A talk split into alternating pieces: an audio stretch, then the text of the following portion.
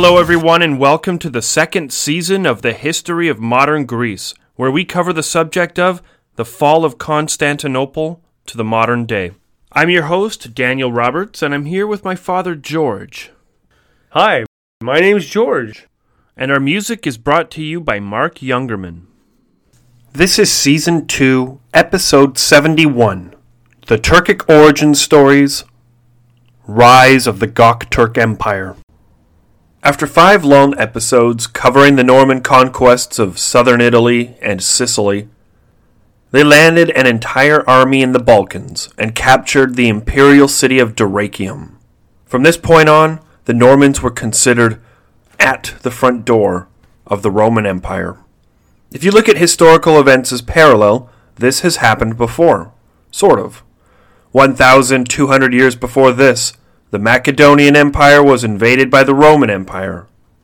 And now the Normans had crossed the same seas and established a foothold on the mainland in almost the same fashion. Robert Guiscard would stop at nothing short of seizing Constantinople, slaying the emperor, and wearing the crown upon his own head. To think that these men were once pagan Vikings, ravaging the countryside of Europe. Now they were going head to head with the Roman Empire, the Normans might not take Constantinople for themselves, but they had already triggered a series of events leading to the ultimate collapse of the Byzantine Roman Empire. The fascinating part isn't that the Normans had landed on the coast of the Balkans and were now within striking distance of the most precious cities of the Roman Empire. Instead, what's most fascinating is that the Normans would have typically been crushed and wiped off the face of the earth had they struck during the time of Basil II. But the empire was weakened, and they were suffering major incursions on all fronts. The largest invasion into Roman controlled lands wasn't happening from the west. It wasn't the Normans. The biggest threat to Roman stability came from the east, from a nomadic steppe tribe of Turks called the Seljuks. Before we went into the Norman Conquest mini-series, we mentioned the list of bad emperors that finally led to a man named Alexios Komnenos. Alexios was the emperor that brought the Roman Empire back from the brink of collapse. He was also the man who triggered the First Crusade. But, before we jump into the life of Alexios, which is extremely fascinating, we must do our very last origin story for Season 2. The Turks deserve far more than a single episode. They deserve an entire miniseries. If you add the Normans and the Vikings together, you get 10 full episodes dedicated to the Viking Normans. The very least we can do is half of that coverage. We're going to go back in time to the days of Justinian, when the Roman Empire had just defeated the mighty Huns. This is hundreds of years before the current time in our narrative. And similar to the story of the Huns, we start our origin story in the steppe land, in the far east, just north of the great Han Kingdom of China. Do you remember the episode about the Xiongnu?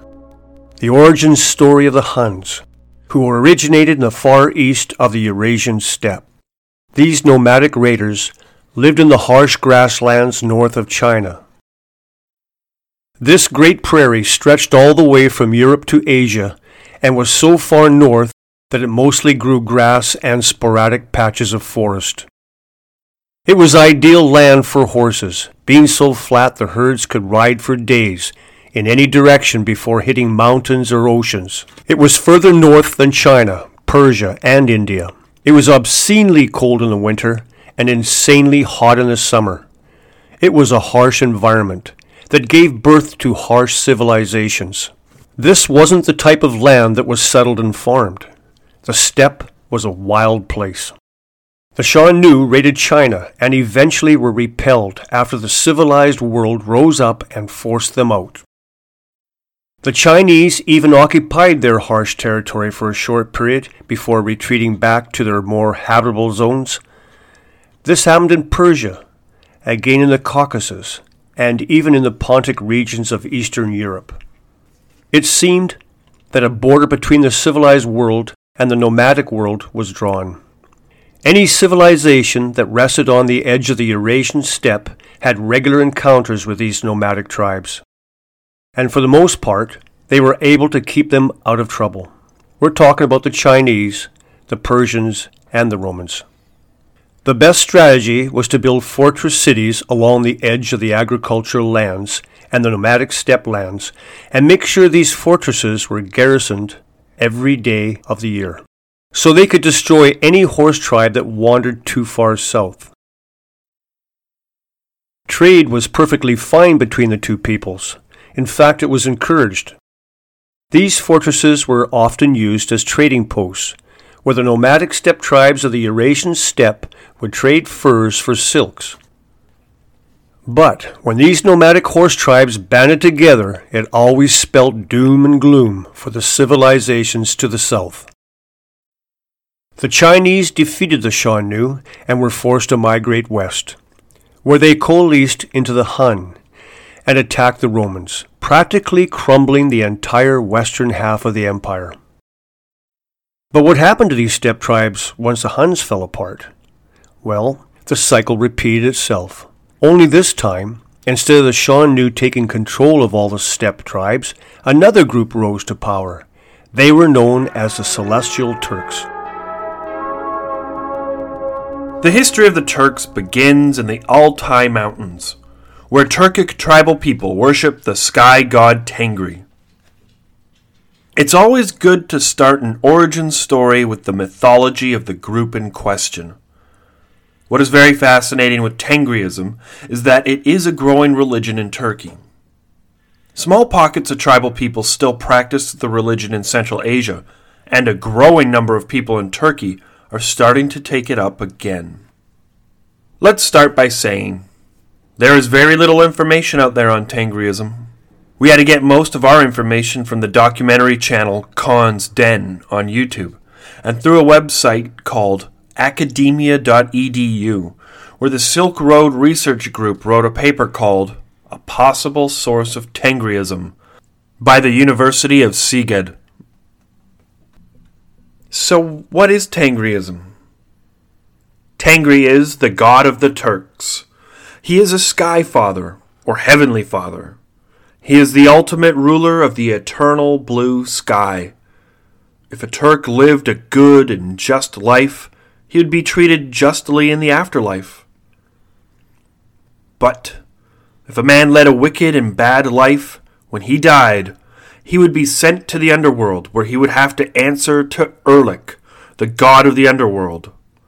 And just like other ancient religions, Tengriism had an earth mother like person.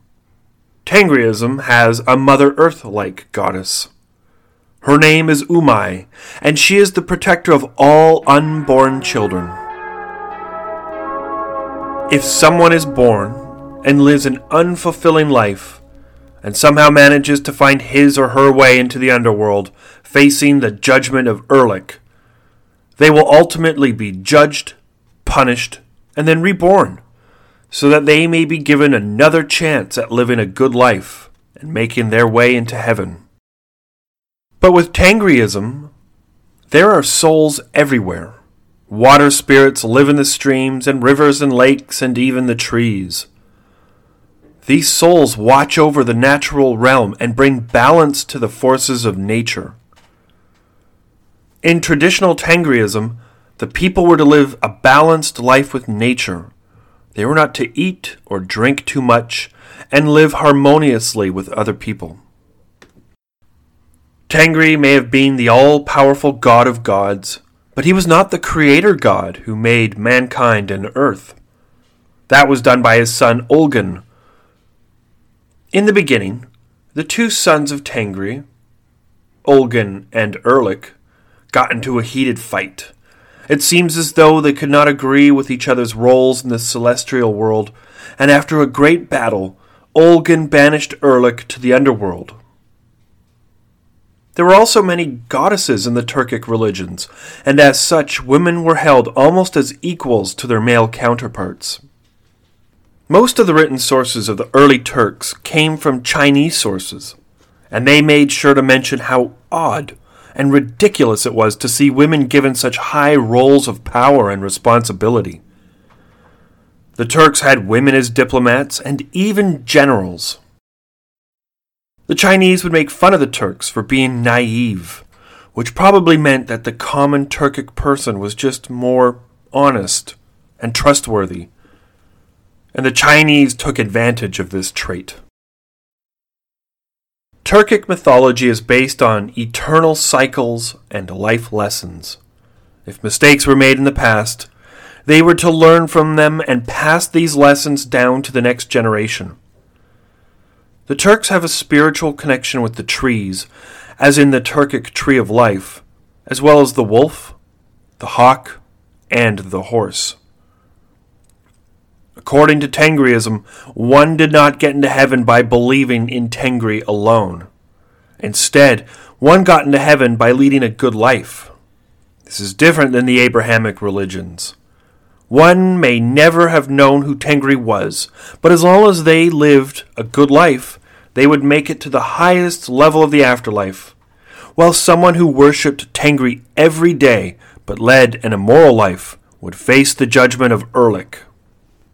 The single most important animal in a Turk's life, whether it be a boy or a girl, was the horse. By a very young age, all Turks were expected to learn how to ride their own horse, how to hunt on horseback, and even how to fight on horseback. There was no other way to live on the great Eurasian steppe. Now that we have given you a crash course on Turkic celestial and terrestrial life, we can return to the first Turkic Khaganate. This will be a blend of mythology and history, or fact and fiction. In the Altai Mountains of Central Asia, where the Turkic peoples lived, along with the noble families of the Huns who were expelled from China many centuries before, many settlements lived in the oasis of the most inhospitable desert.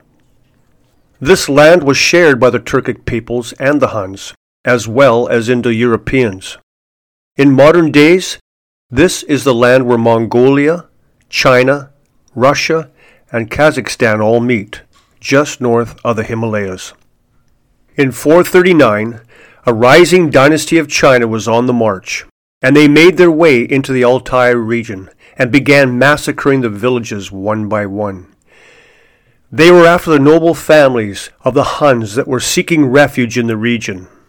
Soldiers rode in on horseback, and because of the nature of the oasis settlements, it was relatively easy to surround the settlements and massacre every living person within. One of these villages that were sacked saw everyone within killed, everyone but one boy. This young child took refuge with a she wolf. Word made it back to the Chinese commander that a young boy had survived and was being nurtured by a wolf and orders were given to find the wolf and the boy and kill them both. The ten year old boy climbed onto the back of the wolf and was carried away to the safety of the mountains. The she wolf raised the boy in a cave surrounded by rich vegetation in the Altai Mountains, and here the boy grew up into a strong young man. The she wolf's name was Asina. Now, this is the part of the story that gets weird as the young man impregnated the she wolf, who gave birth to ten wolf boys. And these wolf boys each took a wife and gave birth to their own children. The leaders of the Asina clan claimed their lineage from the wolves. This myth has familiar tones to the mythology of Rome with Romulus and Remus, as well as certain Native American tribes who claim their ancestry from wolves. This is the mythical birth of the Ashina tribe. The Ashina warriors grew up strong and determined to get revenge for their father by destroying their enemies. But they were still stuck in the steep Altai mountains. One of the sons was taught the art of blacksmithing and forged a great hammer. Once this hammer was finished, they used it to smash down the rocks that kept the men trapped within the mountain oasis, and unleash the Ashina men on the world beyond the mountains. This legend is the birth of the Turkic peoples. And from these mountains came the warriors, armed with metal weapons, riding horses, and thirsty for blood, the blood of their enemies. Now, was this all made up from nothing? A simple fabrication to give a new tribe an origin story to tell the children around the fire? Not exactly. There are Chinese writings that back up a certain part of this legend. Not the wolf part, that is obvious, but the origin of the Turks rose from the remains of the Huns, who were wiped out by the Chinese. The Huns are said to have worshipped the blue sky god Tengri, and so did the Turks. Does that mean the Turks and the Huns shared common ancestors? It's very possible. The Turks lived in yurts, tents that could be disassembled and reassembled to move north and south with the seasons, taking their livestock with them to greener pastures in the winter, and back up north in the summer to escape the heat. They hunted, raised animals, and even grew crops, and also traded with civilizations along the Silk Road. At this time, when the Ashina made their way into written history, the steppe lands were dominated by the Rouran Khaganate.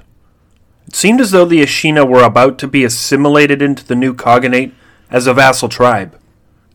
The elder of the Ashina submitted to the Rouran overlords and served as blacksmiths of the new Khagan. In one article, it is said that the Ashina were slaves of the Rouran, and in another, it says that they were an equal partner. Either way, the son of the Ashina tribal leader was unhappy with his people's place in the new Khaganate. The young man's name was Bumin. In the year 545, Bumin took over the Ashina tribe and became their leader. It was already common knowledge among the tribes of the Khaganate that the Ashina were skilled blacksmiths who could forge their own weapons. Defying the will of the Rouran Khaganate, young Bumin led his own private raid into northern China, where he came upon two warring families the Chinese Wei, and the Chinese Qi. The leader of the Wei dynasty and the young Bumin found they had common ambitions, so an alliance was forged between the two. They proposed a trade alliance between the two powers in defiance of the Rouran Khaganate. As this all happened under the nose of the Rouran Khagan, a rebellion broke out on the western frontiers of the Khaganate. This was Bumin's chance to prove himself. He raced across the steppe with his warriors, put down the rebellion of Turks in the west, and brought them all to heel. After slaughtering those who resisted, he got the remaining Turks to follow him directly. Bumin had used the rebellion of Turks as an opportunity to grow his own personal followers. He now had the momentum of victory, plus tens of thousands of steppe warriors at his command. Bumin then rode into the Rouran Khagan and asked for the Khagan's daughter's hand in marriage to reward him for putting down the rebellion. So, what do you think the Rouran Khagan said to this young man after such a bold request? He said, How dare you speak such words to me? You are my blacksmith and my slave. This was an insult that Bumin never forgot and never forgave. He left the camp humiliated. He was lucky he wasn't killed right there. Maybe Bumin had to bite his tongue and leave in shame while the Rouran nobles laughed at him. Either way, this left Bumin with no other choice. He had an army, and he had influence over the Turks, but he was tiny compared to the Rouran Khagan.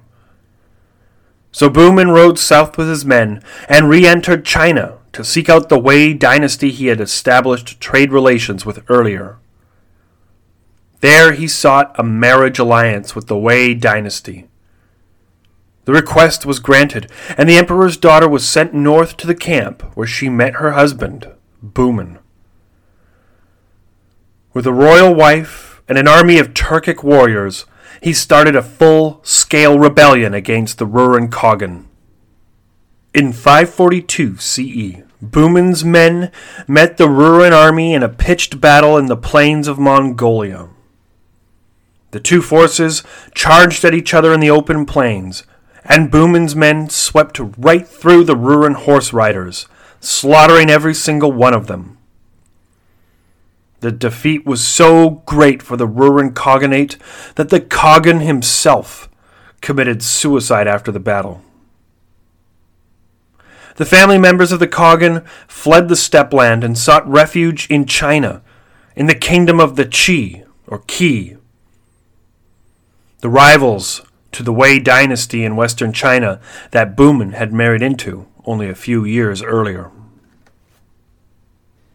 The position of Khagan was now vacant, and Bumin gladly stepped into the position and founded his own Khaganate, the first Turkic Khaganate, or the first Empire of the Turks.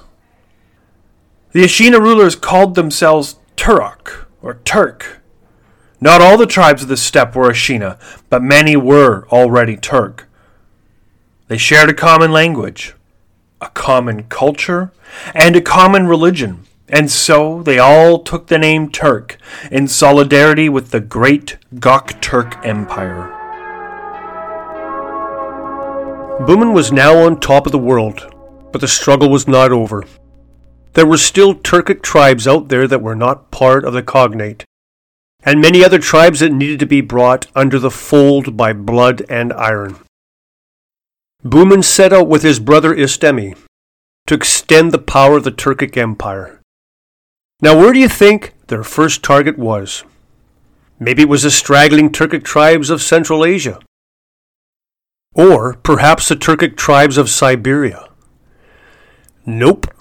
It was a target much further east, in the land we today call Korea.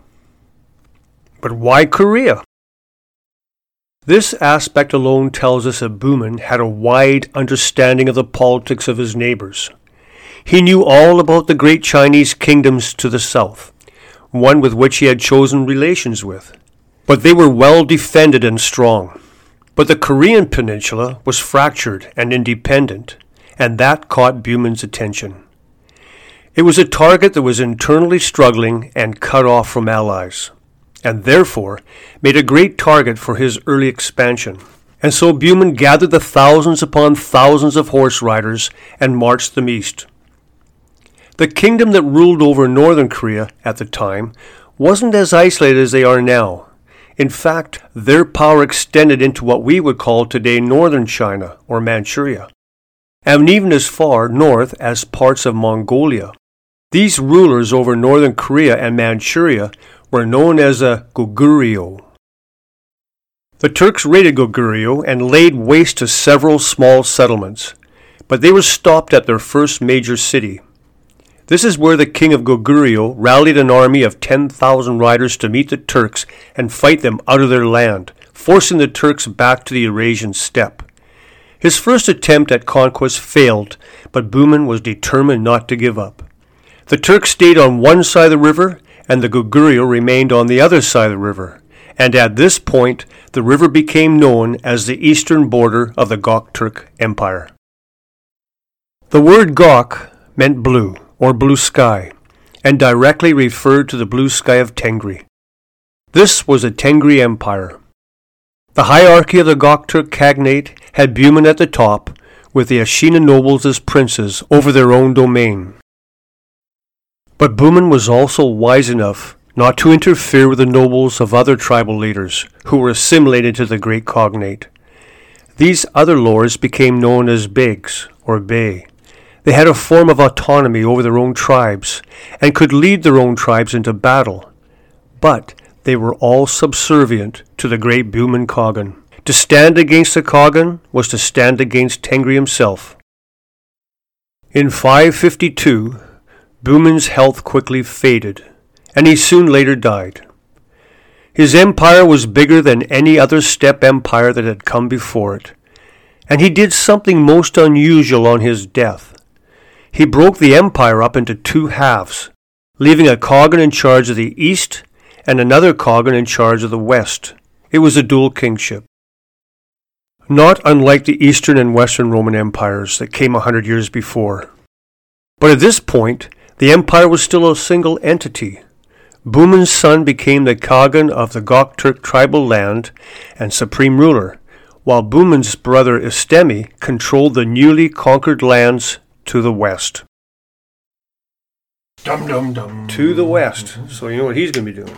I think he's going to get bigger and bigger and bigger and bigger. Until they implode. In the east, the Qi dynasty of China, or Qi dynasty, had a 400 kilometer border with the Gokturk Empire. To their west, the Wei dynasty was on friendly terms with the Gokturk Khaganate. And in the far east, the Koreans had just made a border agreement with the Turks. It was obvious to the Qi dynasty the Gokturks were going to invade. And so they built a 1600 kilometer wall to protect them from a Gokturk invasion. This wall is not to be confused with the Great Wall of China, although it is pretty much the same thing. This wall, according to Wikipedia, is called the Northern Qi Great Wall. On the northern side of this wall was a thin stretch of land still occupied by the surviving noble families of the Rouran dynasty. The Qi saw them as allies and knew they were now trapped on the other side of the wall. So they moved them to the south to settle them along the Wei dynasty and the Qi dynasty. Unfortunately for those Rouran refugees who settled in the west, in the Wei dynasty, they were immediately apprehended and offered back to the Gokturks as tribute, as the Wei dynasty was on friendly terms with them. The northern Qi dynasty felt like their hand was forced. They needed to fight back against the Gokturk Empire. They rallied the surviving Rouran clans and sent them north of the wall to fight the Gokturks in open battle. It would have been nice if they sent all of their own men to back them up, but they didn't, and the Rourans were massacred by the Gokturks and came fleeing back to the northern Qi dynasty. When this first attempt failed, the emperor of the Qi dynasty organized a second assault on the steppe land. But this time the Rourans felt like they were being used. Instead of marching their men north to fight the great Gokturk armies, they turned around and marched their massive army against the northern Qi dynasty. It is said that the Rourans attacked the Chinese with 50,000 soldiers. But it is unclear if this is 50,000 people or 50,000 men, because the same source claims that it was a massive defeat, and more than 30,000 men, women, and children were captured and sold into slavery. To us, it sounds like the entire Rouran clan attacked the northern Qi dynasty out of desperation. They were between a rock and a hard place. And this sounds very similar to the treatment the Goths were getting from the Romans on the western side of Eurasia. The eastern Gokturks had established their borders against the northern Chinese states, and the Rouran dynasty, which had ruled over the Turks for generations, was now crushed.